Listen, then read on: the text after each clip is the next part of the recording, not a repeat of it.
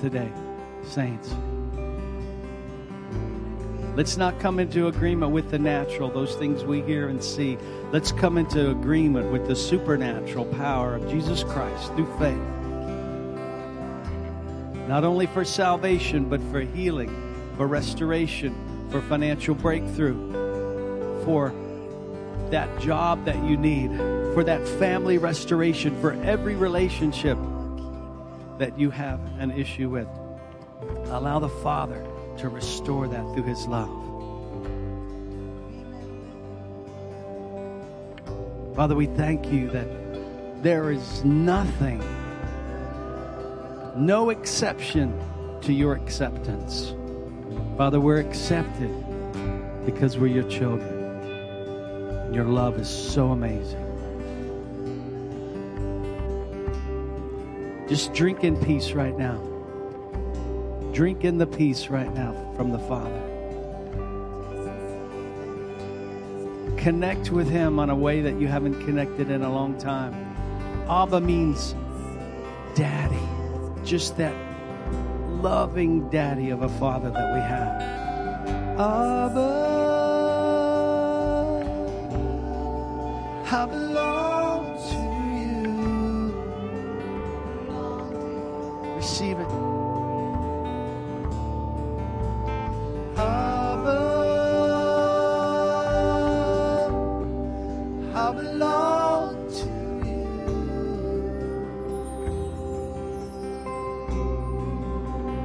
Real now. More real than ground I'm standing on.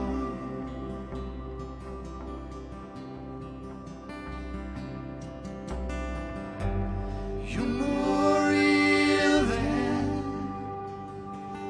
wind in my lungs. Hallelujah.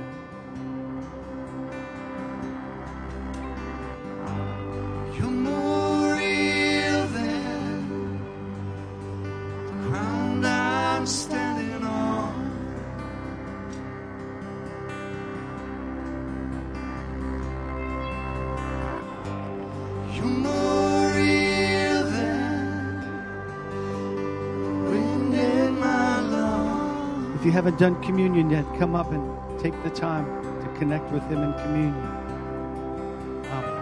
Abba,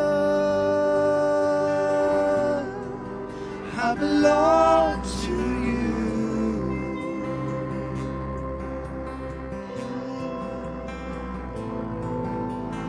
Abba, I belong to You.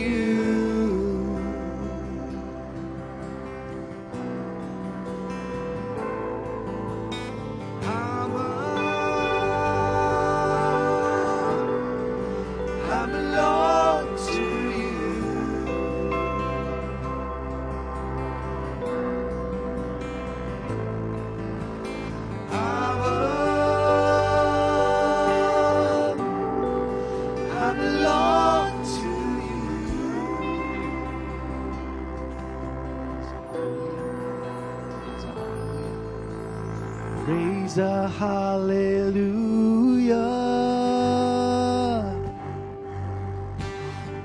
Can't defend your enemies. Raise a hallelujah, louder than the unbelief. Let's rejoice in His presence. Raise a hallelujah. My weapon is a melody. I raise a hallelujah. Heaven comes to fight for me. I'm gonna sing in the middle of the storm.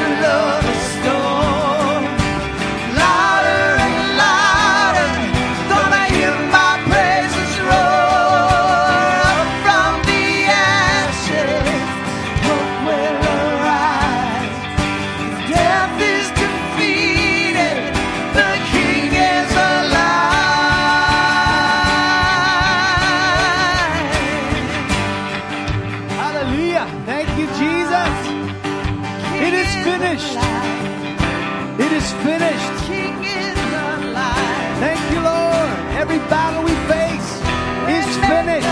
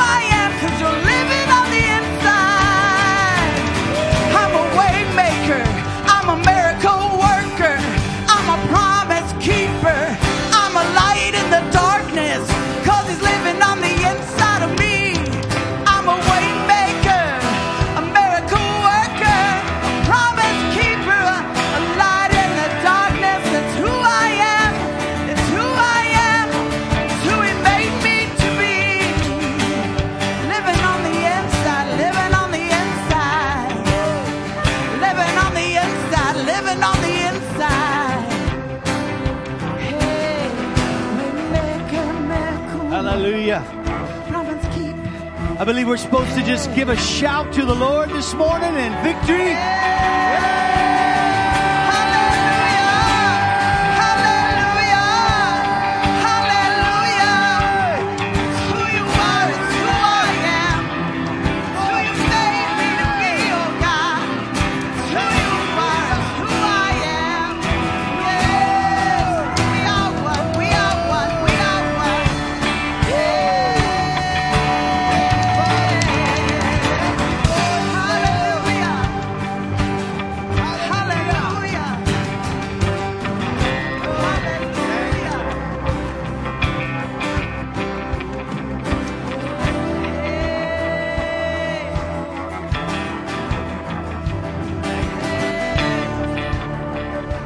Hallelujah. I glorify your name, Lord.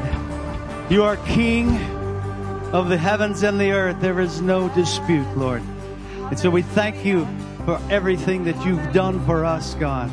We thank you for the total acceptance we have in you. Father, we thank you that we can raise a hallelujah in the middle of our crisis, God, and you will respond. We thank you for the angels, Lord, that are here, that gather with us, that worship with us, that accompany us every day on our journey here on earth. And Father, we thank you for those in our midst who have come into the cloud of witnesses, Lord, this past week, God. We just thank you, Father, for their homecoming. We thank you for, we rejoice, God, in their progression into the heavenly kingdom. Father, we bless your name, and we thank you in Jesus' name. And everybody said, Amen. Thank you, worship team. Hallelujah. Woo! Amen. Welcome to Harvest. Hallelujah. Hallelujah. God is doing a new thing. Amen. Amen. And we can participate with him here in the midst. Who do I pass this off to for now?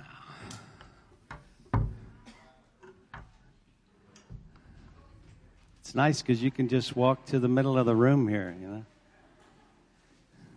Feel like an ice skating rink. Thank you, David. All right. Let me get this down here for Pastor Rifle.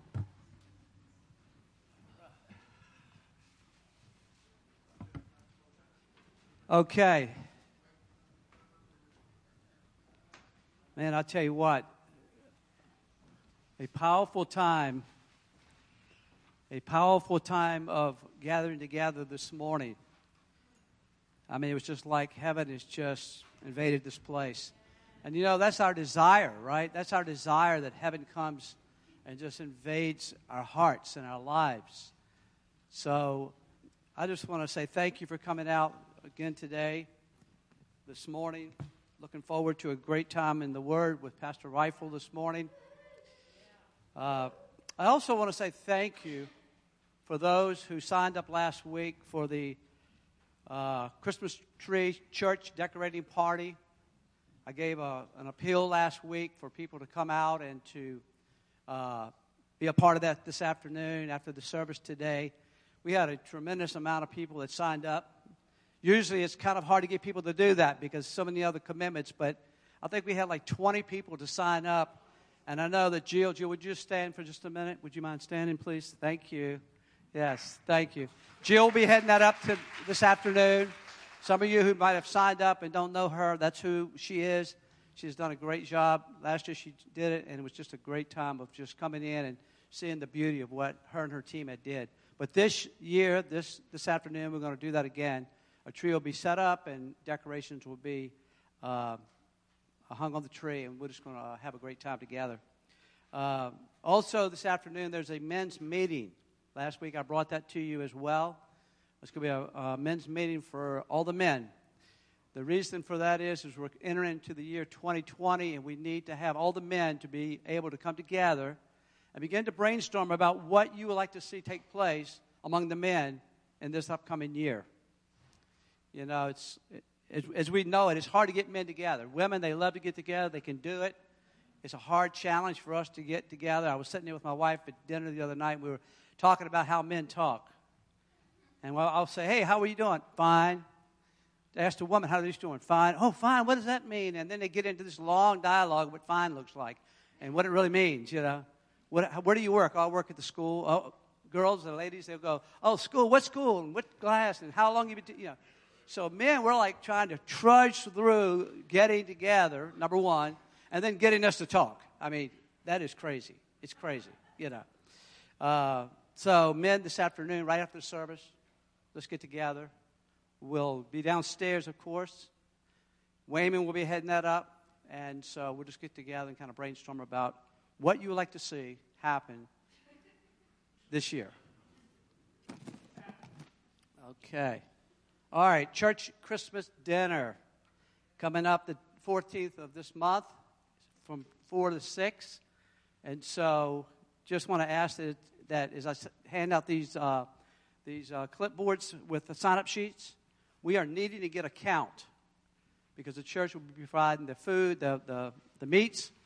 Last week we need to just get more names on these clipboards because last week we didn't have the great response, and we need to know how much we need to bring and how much we need to provide for you as we come together. So as I hand these out, please pass them all the way around. Sometimes they just kind of stop. One of them stop, and they find them halfway on one of the chairs, and people don't get to sign up. So if you could do that, that would be great. And then, of course, we have the Christmas Eve candlelight service, December the 24th at 6 o'clock. So, looking forward to spending more time and closing out the year with each other. So, and the last thing is, I want to know, we have a lot of new people here today that have come for the first time. If you are here and you did not receive a blue bag as you entered in, please lift up your hand. Blue bag. Anyone? Anyone? All right. So, that's great. Okay. Thank you for doing such a good job with that. She was doing the table, doing the bags, doing everything today. You know, it's like I seen her in the corner, then I seen her over in this corner. You know, I was like, what's going on here? You know? So anyway, thank you. Thank you. Thank you. And let's enjoy the rest of this service.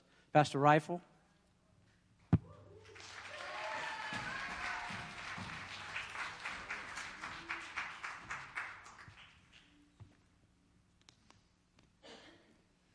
Good morning, everybody. Probably keep this here. I might stroll a little down there later. This is all new. My neurological pathway is not set for this yet, so give me some time to get there. Okay, so I hope I get across today what is in my heart and what I want to get across. Paul said men have a problem speaking, but if you put a mic in my hand and give me a Bible, I can do that. That's not a problem. I'll speak. So 45 minutes, let's see. I'm going to take a little bit of the last month's sermons. About 4 weeks ago, I spoke, then Brett spoke, then we had Danielle speaking, then we had Arun, and then last week Pastor Doug and Miss Cindy as well. So I'm going to incorporate a little bit out of every single one of those teachings or sermons and try and get it into today. But woke up to a text, a SMS this morning, and my mom was saying, I remember so vividly this day 48 years ago when you were born. Thank you. So there's my mom over there, and I replied and I said, I'm also so grateful I do not remember the day that I was born. After being there when Nathan was born and seeing that whole experience, I'm glad the Lord makes our minds awaken after that, it's an horrific ordeal in any case. So, but 19 years ago today, in South Africa, I got out of the hospital and just been diagnosed with MS. And it was not a good diagnosis. It was just basically a death pool waiting to happen. And I was sitting at home, and I remember going to the hospital and driving in a car. It was a windy road from our house to the hospital. It wasn't very far. And I remember asking the question. I asked my mother, is it worth having children? Because I was costing so much money with this disease. We were battling financially. My brother was causing so much havoc at home. It was just chaos. And now to throw this in, that this is the prognosis of what my future will look like and what my parents will have to do for me, how it's going to be. I was just really wondering, and I asked her, is it worth having children? Is it worth having kids? And obviously my mom being my mom, what a ridiculous question, of course, so on and so forth. But this morning in prayer, the Lord brought something to my mind. That if I had taken my life then like I had planned, my mom and dad would not be in America right now. That's an amazing thought. If I had gone through with what I was planning to do then, my mom and dad would still be stuck in South Africa. And I'm saying that for someone here, I don't think that the now, today is your end, or today is what's determining the rest of your life. You can make a choice and a decision today, right now, that 20 years from now you will look back and say, if I didn't make that choice, how different life would have been? And my mom is here now looking after grandkids and allowing myself and Nicole, my sister, to do what we were called to do. And she's loving it, looking after the kids. My dad is here serving in a ministry. It's just the plan of God. But if I had taken the wrong step 19 years ago, none of this would have been possible. So make the right choice, make the right decision, because you never know 19, 20 years from now when you look back how different life would have been. Maybe 2 or 3 weeks ago, I can't remember how long ago, it was a Richmond marathon. I ran the half marathon. I'm 48 today, so I'm 47 years old. I'm running the half marathon. It's freezing cold outside. It's 30-something degrees, the wind is howling, and amongst those 20,000-plus runners and so many supporters, in amongst all of those, there's my mom and my dad in the 30-degree weather, standing next to the road, cheering me on.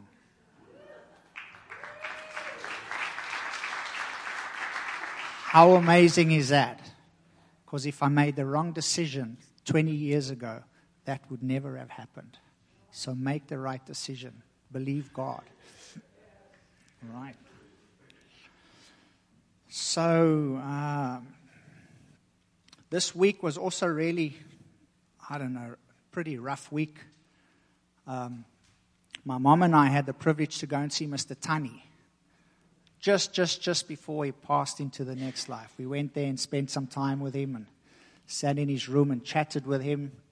And then on Monday, I got to go and see Jim, which was amazing. So he was in his room at the hospital, and he had his... It was a purple blanket, and it said miracles on it.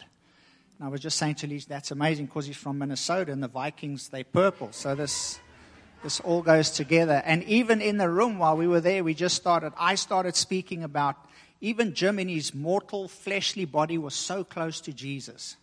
He had such an amazing relationship with Jesus. And over the years that I've known him, he was telling me so many stories about what happened in Minnesota and his walk with God and his hippie years and all of those things and how he got to know Jesus. And it was so amazing.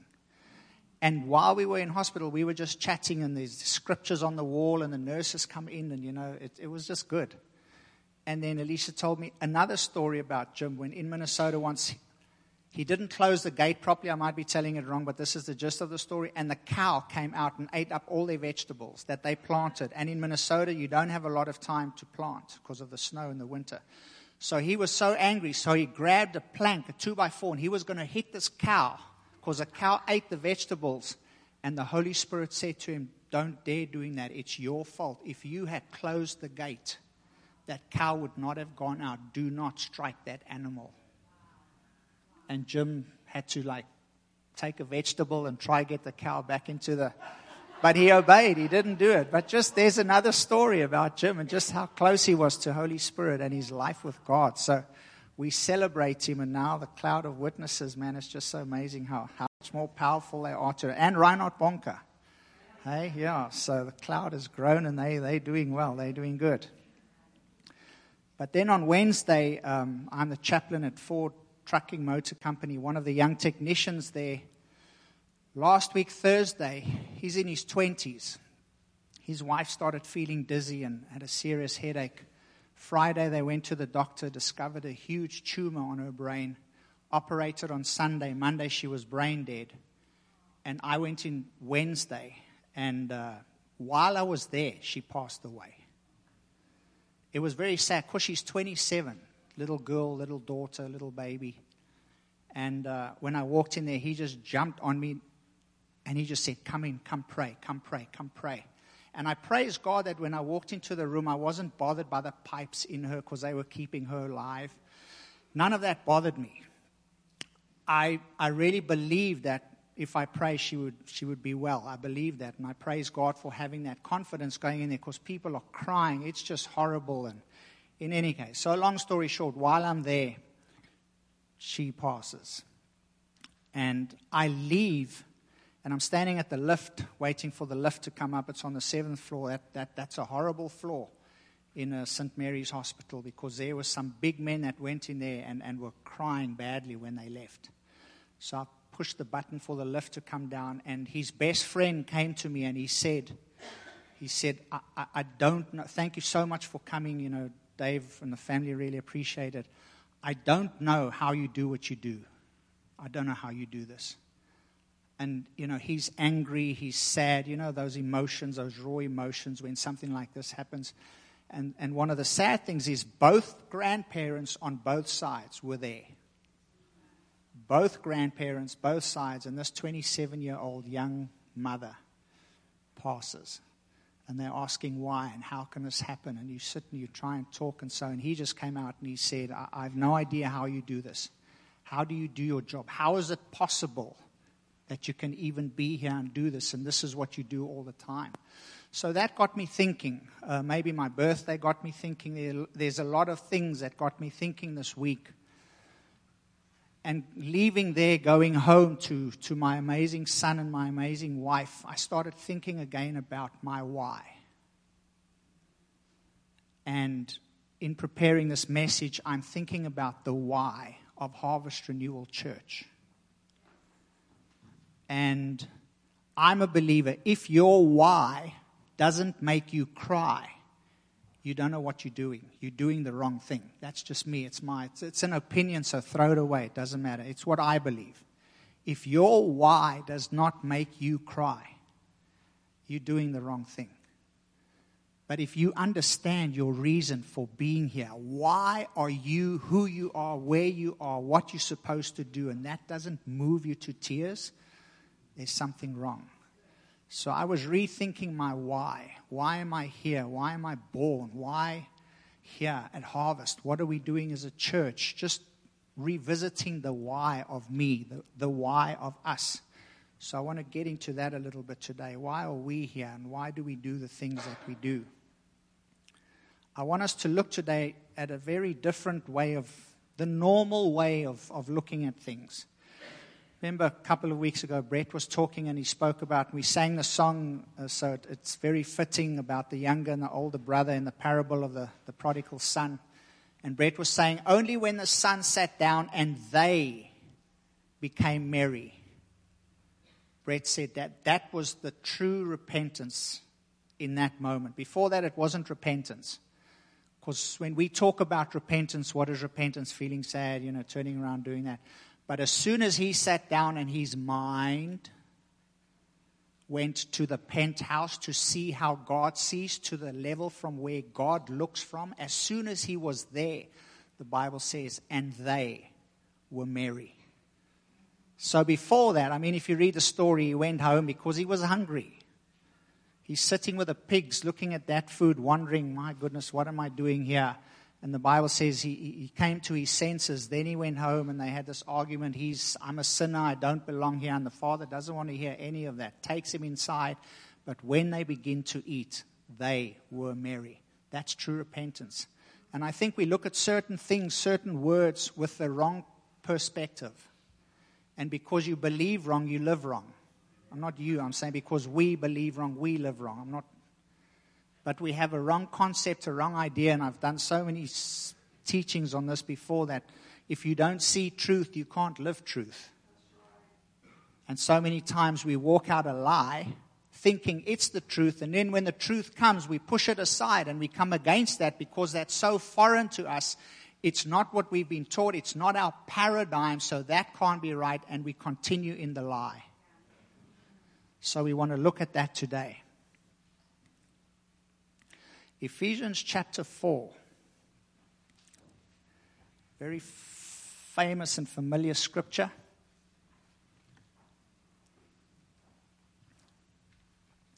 And he himself, this is verse 11, he himself gave some to be apostles, some prophets, some evangelists, some pastors, some teachers, for the equipping of the saints, for the work of the ministry, for the edifying of the body of Christ.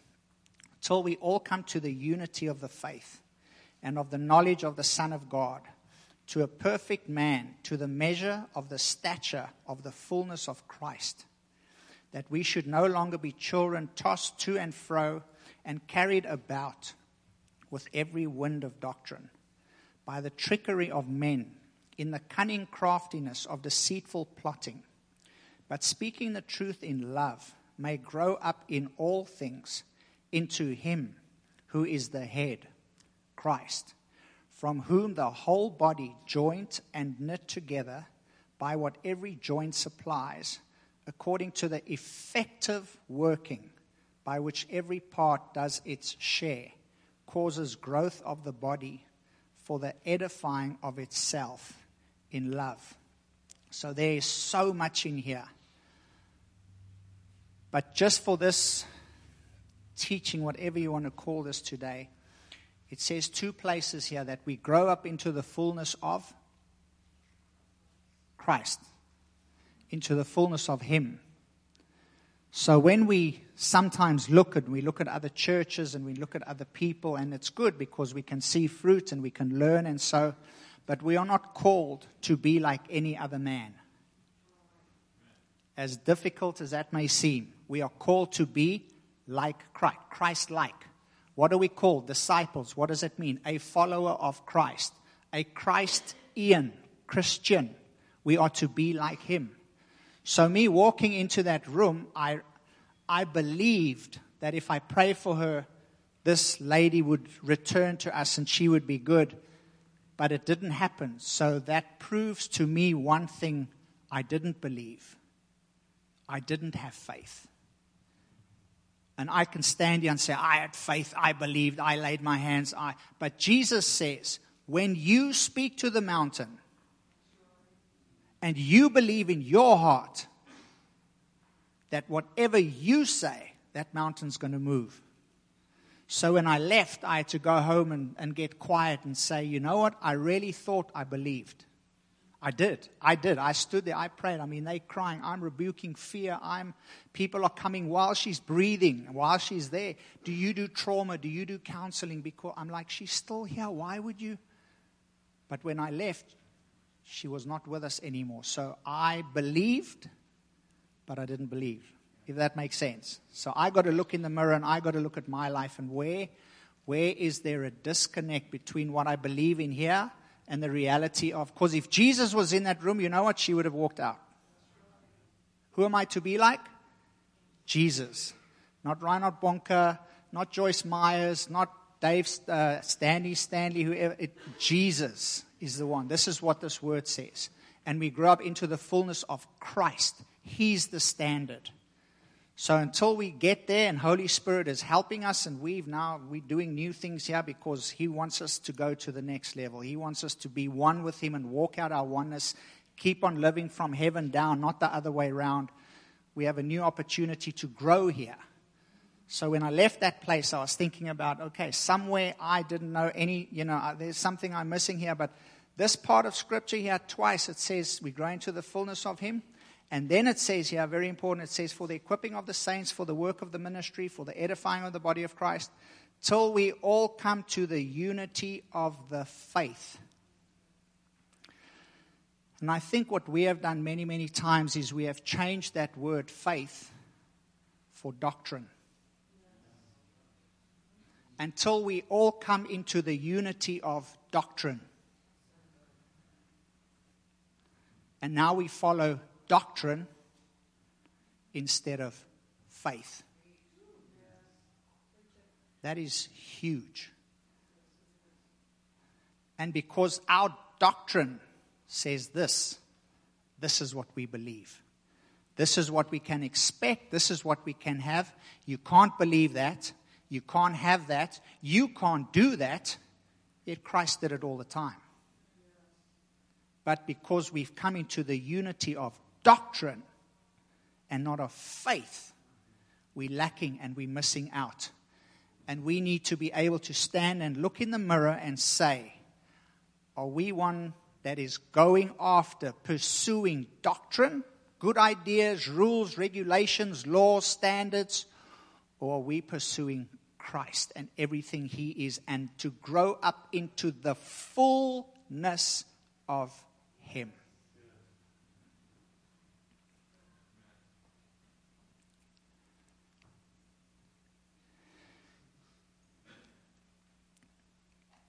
In the book of Acts, everything was going well for I don't know how many years, if you can say a short amount of time. But there they are in the upper room.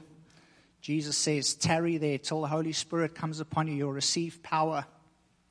And these people are in the upper room, and the Bible is very, very clear, very certain, and it's very, very important. Otherwise, it wouldn't be there. They were all in one accord, because we look at the scripture just now that says a house divided against itself shall not stand.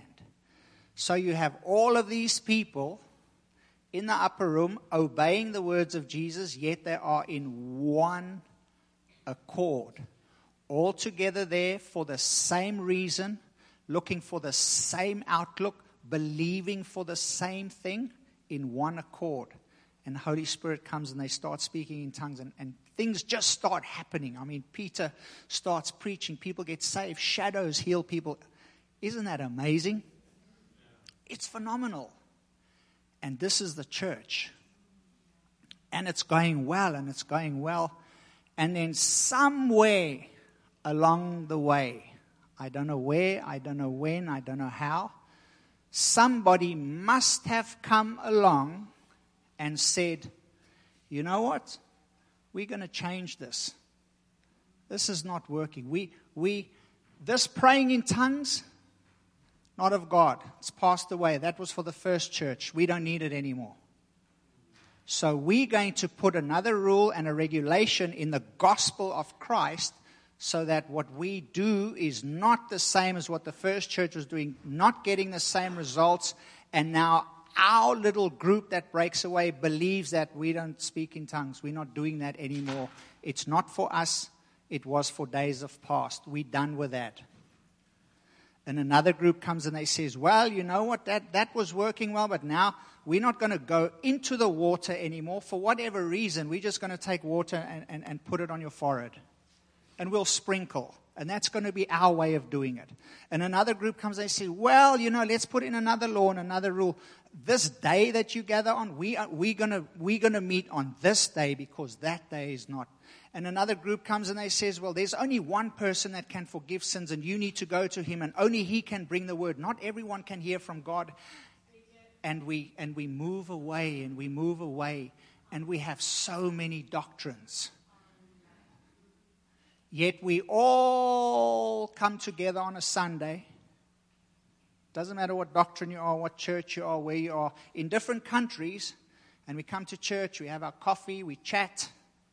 We have a bit of worship, and our worship is phenomenal. Have a couple of bulletins and a couple of announcements, have the word, go home. See you next Sunday. And next Sunday around the world, we all come together again with our different ways of doing it, but we have our coffee, we have our worship, we talk, and we go home. And that's not the fullness of Christ. So somewhere we, the body, is missing it.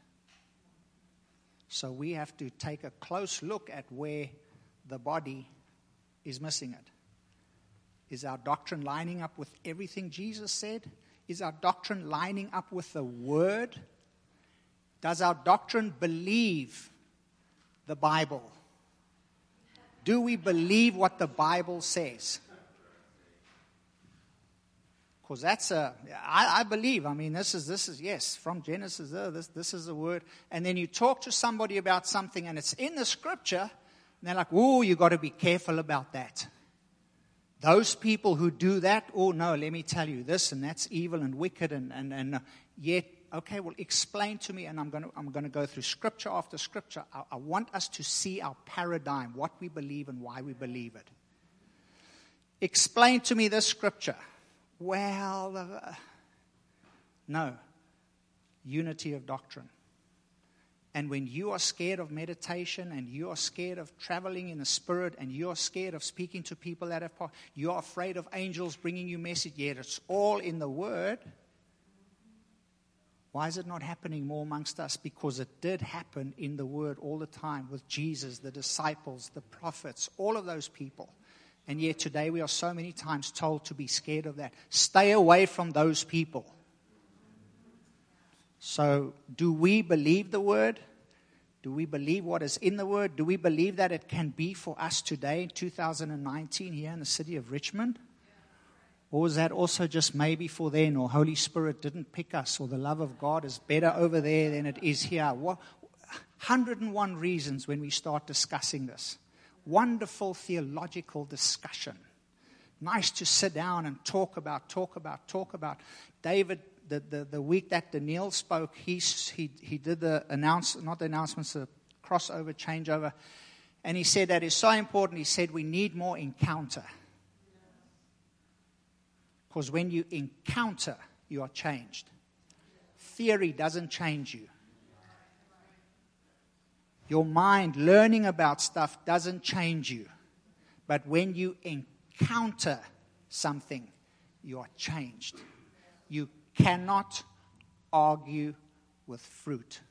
You can talk about theology all day long till everyone is blue in the face, and that's not going to change anything because we all go back to our theology and what we believe and our house, and this is what we do, and nothing's changed. But man, let me tell you, when you come into a room and Holy Spirit walks in and someone walks out with golden teeth,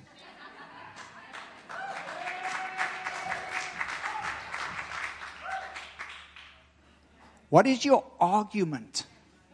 How do you fight? How do you go against that? But now the enemy is everywhere. For something to be a lie, there has to be a truth in line with that. And now when I tell some people, I said, this is what the Holy Spirit, this is what well, you know what the Bible says? The angel can disguise himself as a devil can disguise himself as an angel. And okay, don't come to our meetings then, because we believe for gold teeth.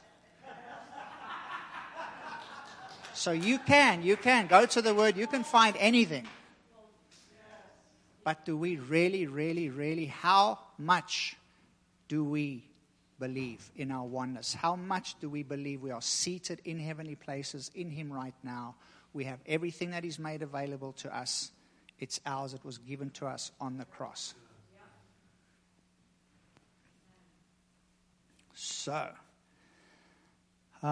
So in the book of Acts, everything is going well, and then someone comes and they make little other rules. And even in the Bible, when you're reading Galatians, when Paul and Peter are in the book of Galatians, thank you so much. That's wonderful. Thank you.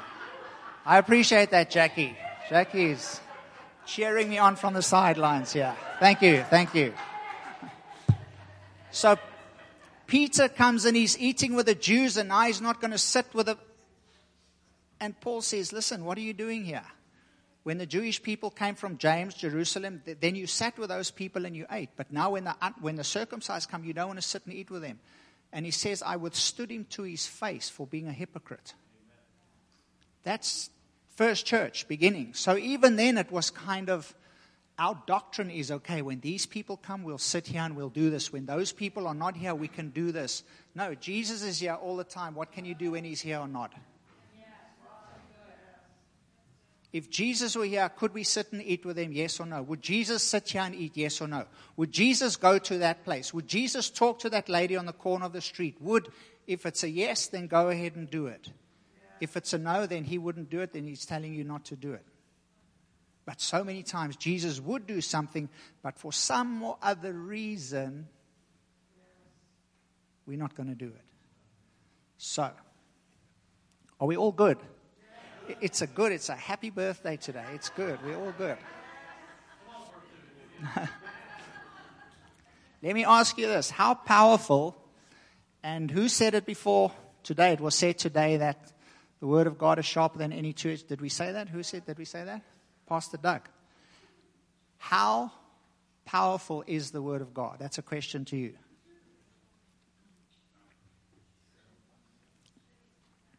Is the word of God powerful? Do we believe it's amazing? Do we believe it can change things?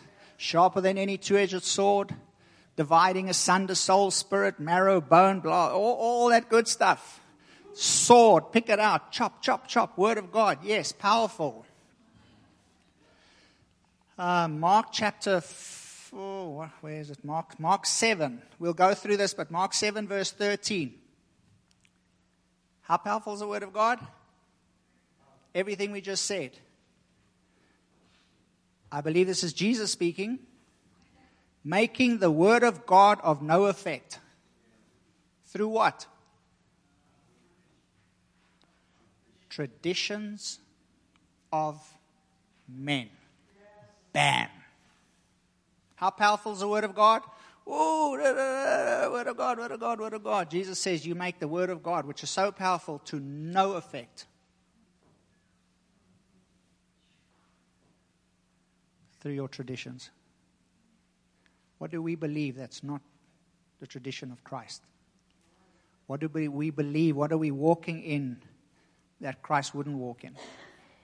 What are we believing to be able to say, well, you know, that's not for me, or I can't do that, or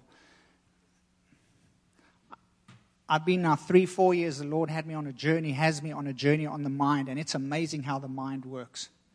It's amazing. And I get into trouble because people say, I preach too much on the mind and so on. But I can tell you, if in your mind you say you can't do something, that's gone, it's done, it's over, you won't do it. The simplest explanation or best way is Henry Ford saying, whether you say you can or you can't, you are right. End of discussion. Because as soon as you say, I can't, your mind literally shuts off. That's the way the brain works. Not good with names, can't remember numbers. As soon as you go try and remember a name or a number, the brain shuts off and it says, you can't do this, don't even go there. So I can't pray for people to be healed. I can't see golden teeth. I can't lay hands. I can't. The brain's like, okay, shut off. Spirit is just as he is. Miss Cindy last week, as he is, so are we. And does the Bible not say we have the mind of Christ? Do you realize that the mind of Christ refused to give any attention to lack or death? No acknowledgement. Zero. Except for one time in the Bible that I believe. Other than that, death was not there. Lack was not there. He did not give any energy. Can I use that word in church? Okay. He did not give any energy. Any vibrational agreement. Can I use that? With lack. And we have the same mind as Christ. So when Jairus' daughter is dead, people are howling, they're crying. Old covenant, those days they get a party to come and cry, and it was all wailing.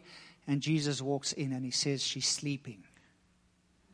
And they mock him. Are you willing to be mocked for your beliefs? Are you willing to go against the grain no matter what? Because that's the only way you're going to get what Jesus got. And he says, listen, put these people out. And he goes in with his closest disciples.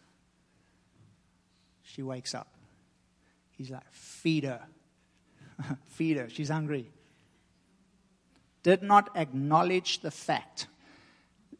Lazarus, stinking, decomposing, flesh falling off the bones, saying to his disciples, let us go. Our friend is asleep.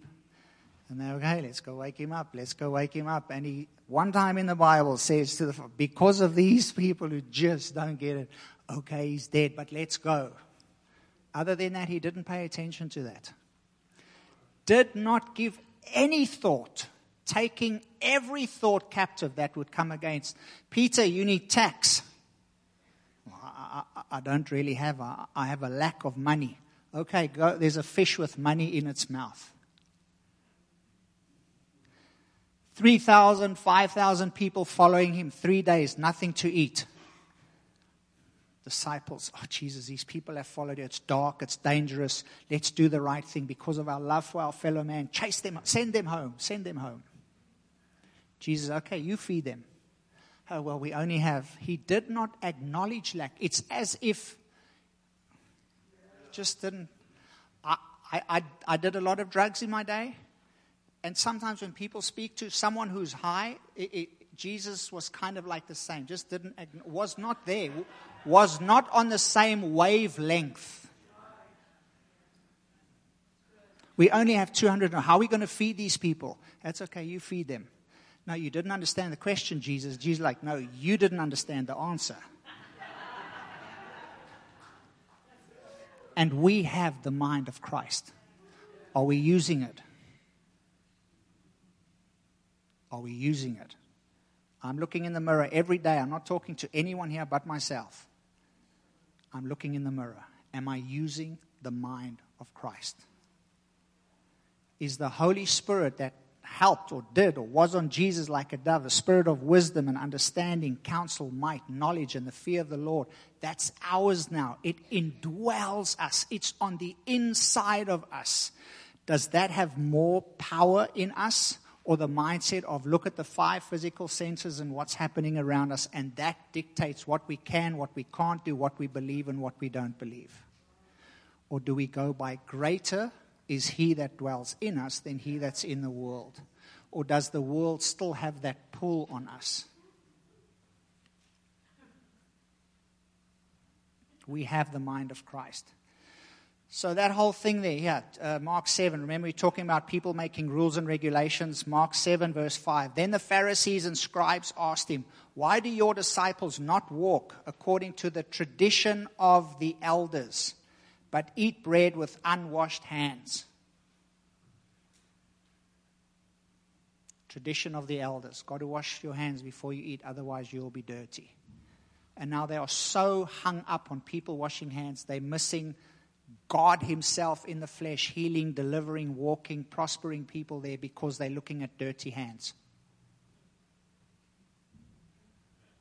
Are we looking at dirty hands, or are we focusing on the Son of God with a Spirit in each and every one of us to be able to bring forth golden teeth, make clocks change, time disappear, do all of these things, or what are we focusing on?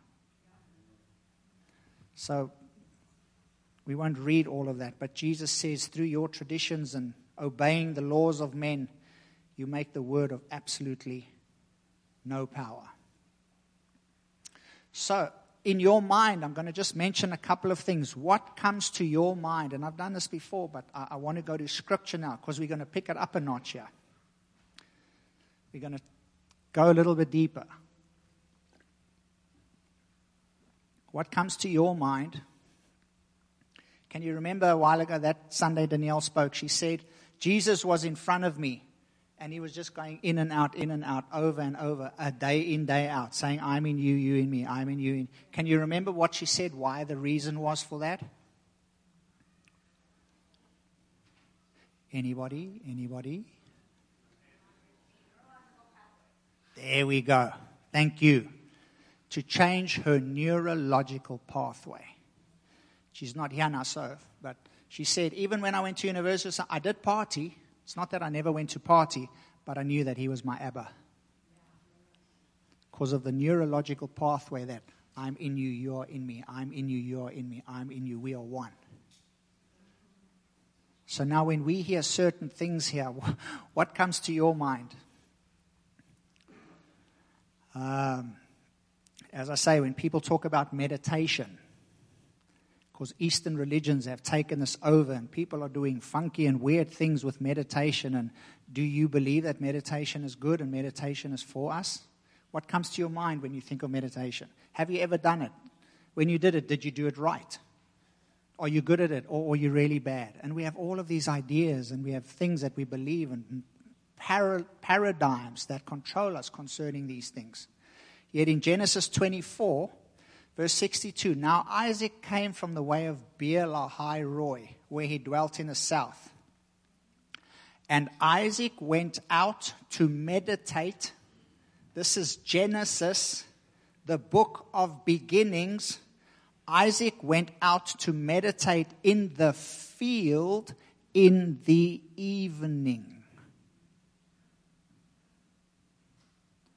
Quiet place, the field, in the evening after all the work has been done, he goes and he meditates. And while he is meditating, what happens?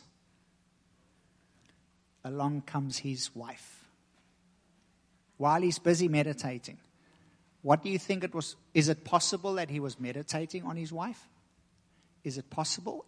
I'm not saying it was. You can't say it wasn't. But I'm saying, is it possible that he was thinking about his wife and how he was going to get married and the promises that God had for him and everything his daddy told him about?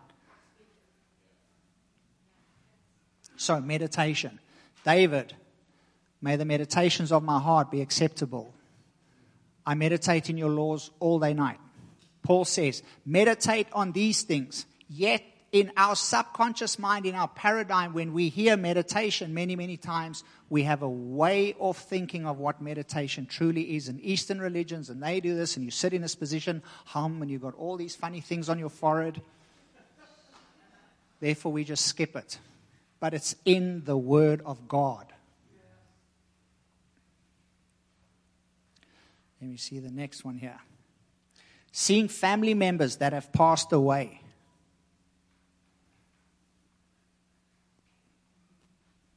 We have people here that have done that and seen family members.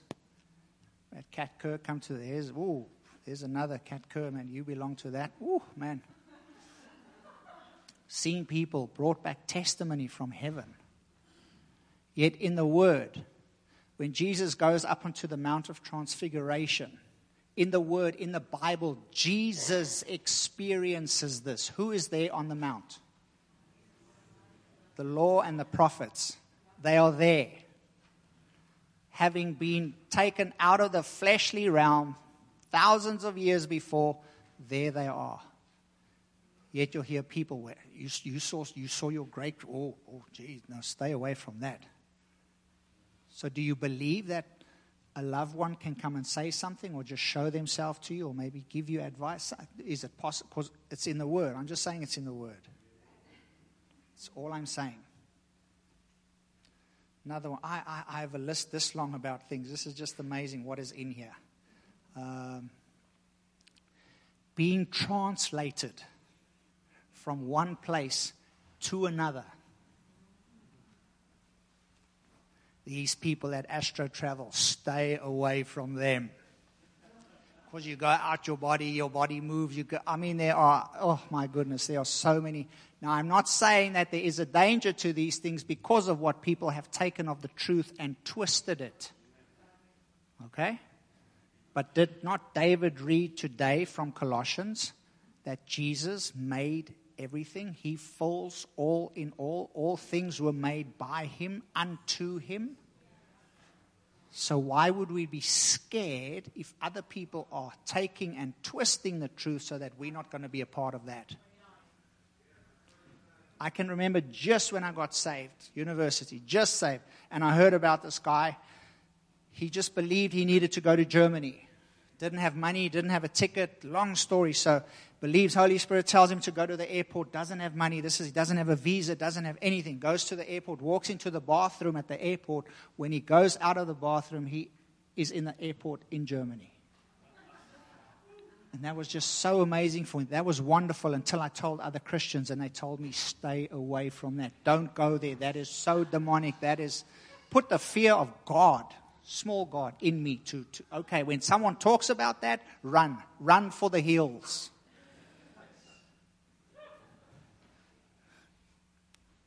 But if we read in the Word how many times this happened, that it's truth in the Word, man, 1 Kings chapter 18, verse 44.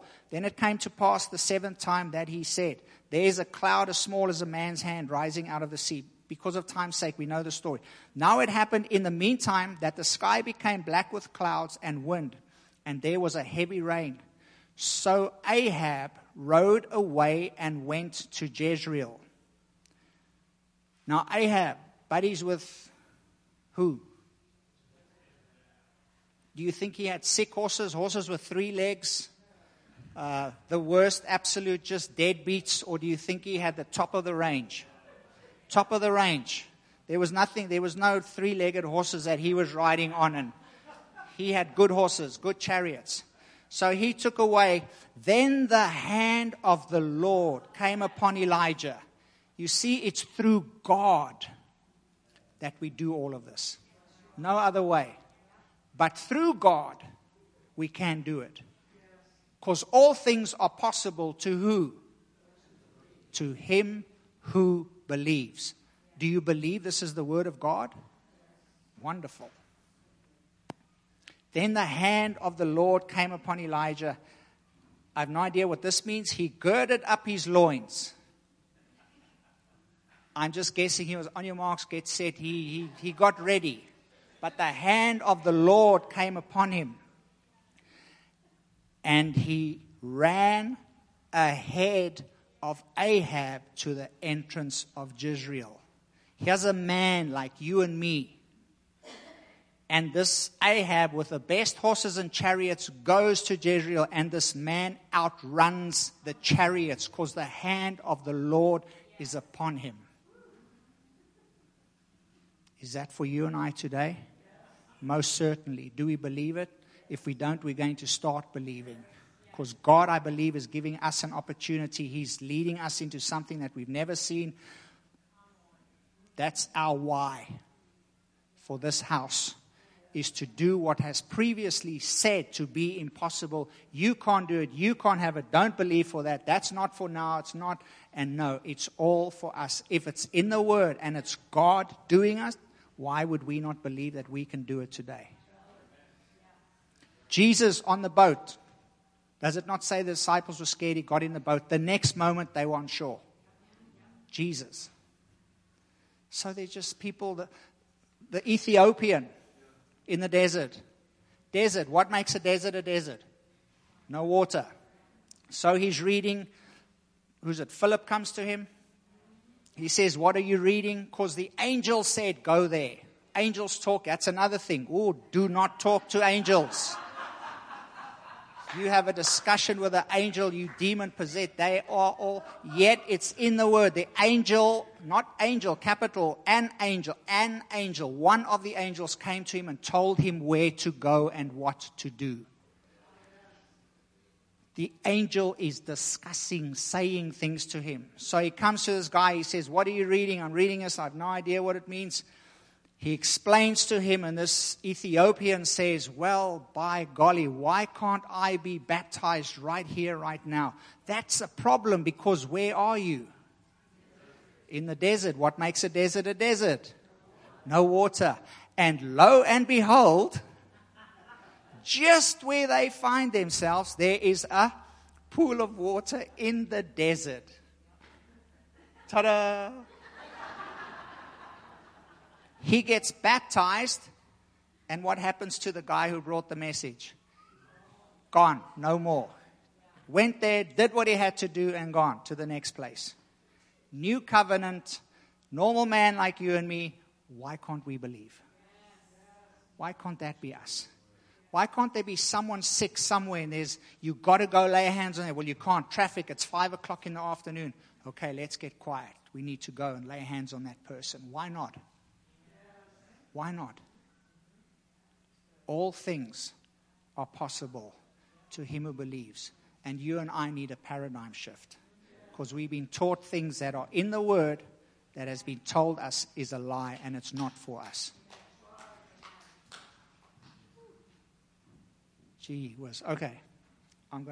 There's so much. I'm going to stop here. This is the last thing I'm going to say. A house divided against itself will not stand. Jesus says, if you speak and believe, and we have a lot of Christians speaking to the mountain, saying they believe, but the mountain is still there. A house divided, if your mind says you get amazing things and your spirit man says, yes, yes, yes. But as soon as a disconnect happens here, that's a house divided, and it can't happen. So in the subconscious mind, there are lies, there are fears that hide away. And when your conscious and subconscious are not in line, when they are divided, what you're saying will not happen because of your subconscious disbelief that this is not changed. 1 Corinthians 4 verse 20, for the kingdom of God is not in word. This is what it means. But when the kingdom shows up and you can see the results of the kingdom, you can't argue with that. Been here for 20 years. He's been reborn, following God longer than I've been alive. That's honor. As long as I have been walking this face of God's green earth, he's been a Christian, following God. That's amazing. We honor you, Father. We honor you as this father of this house, and thank you for that. But you know what? He said last week out of his mouth, I have to change the way I live. After 48 years of serving God, he said, I have to change the way I live, because I'm aware of a new paradigm. I'm aware of a new something that God is doing.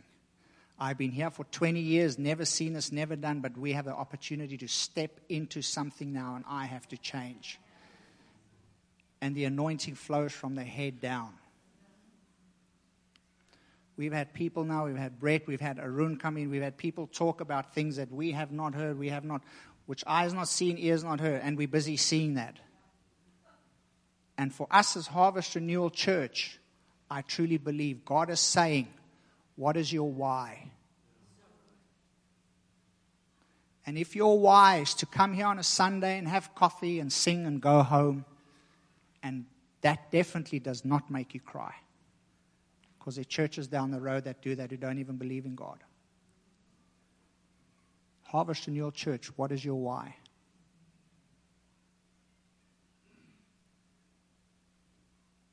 And our doctrine should be oneness with him, nothing else. Because out of that oneness, everything else will flow. But if you're looking at the fruits and trying to make fruit, this is right, this is wrong, but your root is wrong, the tree's just not going to produce. But if you can get the root right, your oneness with him, seated in heavenly places, that is who we are, the that the tree will just automatically grow that fruit. So we are here today, I believe, just before 2020 with an absolute opportunity that God is saying, should you want to be part of this? And signs and wonders, the Bible says, don't go after them, but it says signs and wonders will follow those who believe. It's not that we follow signs and wonders, they follow us. We don't go after this meeting, they have that and that meeting. No, where we go, that should be happening. If it's not, something is wrong. Because these signs shall follow those who believe. Time will change. Cancer will disappear. Heart attacks will not happen. Golden teeth. All of these things will happen if you believe. These things are possible to those who believe. And we today have an opportunity to say, man, it's completely new. I've never heard. This is a completely new paradigm. But it's an invitation. And today you have the opportunity to say yes, and you have the opportunity to say no. And you know what? The most amazing, well, for me, whether you say yes or whether you say no, God's going to love you the same. It's not about His love and how much He loves you. It's already settled. It's okay to say no. You're not going to change God's love for you because His love is unconditional. Nothing can separate us from the love of God. But man, how different would life be if you do believe? How different would life be if you really are able to be one of those who go and lay hands on the sick every single time and do what Jesus did? How amazing would it be when someone says, this is happening, that's so bad, and you walk out the mind of Christ in this dark and deadly world?